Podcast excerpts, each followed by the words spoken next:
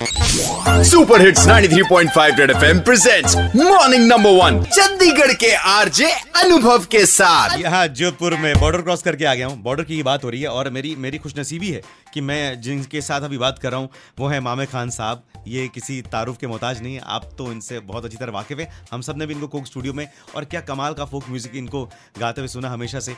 Right and मामे खान साहब border की ही बात कर रहे हैं। आपसे अभी काफ़ी देर से मैं बात कर रहा हूँ। मैं आपसे जानना चाहूँगा, वो टफ क्वेश्चन आ गया है।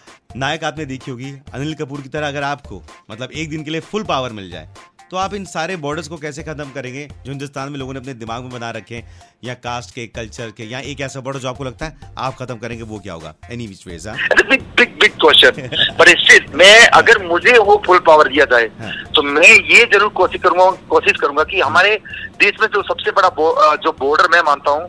सबसे बड़ा वो है जेंडर उसको Okay. मैं स्वैप करने की कोशिश करूँगा जैसे कि जो हमारे देश में बड़ी बड़ी पोजीशन पर जो मेल बैठे हुए हैं हाँ। ओके उन मेल की जगह मैं फीमेल डालूँगा और जहाँ पर फीमेल जहाँ पर सर्विस जो जिस पोजीशन पर है वहाँ पर मैं मेल डालूँगा ये मैं ज़रूर करूँगा। ठीक है stay tune to super hits 93.5 Red FM बातें अभी बाकी ट्रैक आने वाला है। सानू एक पल चैन ना ये गाना मुझे याद आ गया। कल जो मेरा स्वागत हो रहा था ज़बरदस्त तरीके से यहाँ नीचे। सजना। तो ये गाना गाया जा रहा था वो फोक म्यूज़िक परफॉर्म करने वाले आए हुए थे उन्होंने गाया था मेरे लिए। सुपर हिट्स 93.5 रेड एफएम पर आप अनुभव के साथ बजाते रहो।